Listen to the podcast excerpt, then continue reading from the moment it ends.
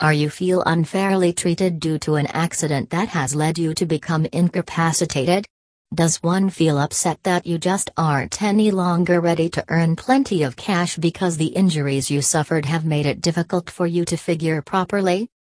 You would like a decent personal injury lawyer on your side because this is often the sole way that you just can compel the opposite party to create a considerable settlement in your favor, said Elliot Dear Esquire.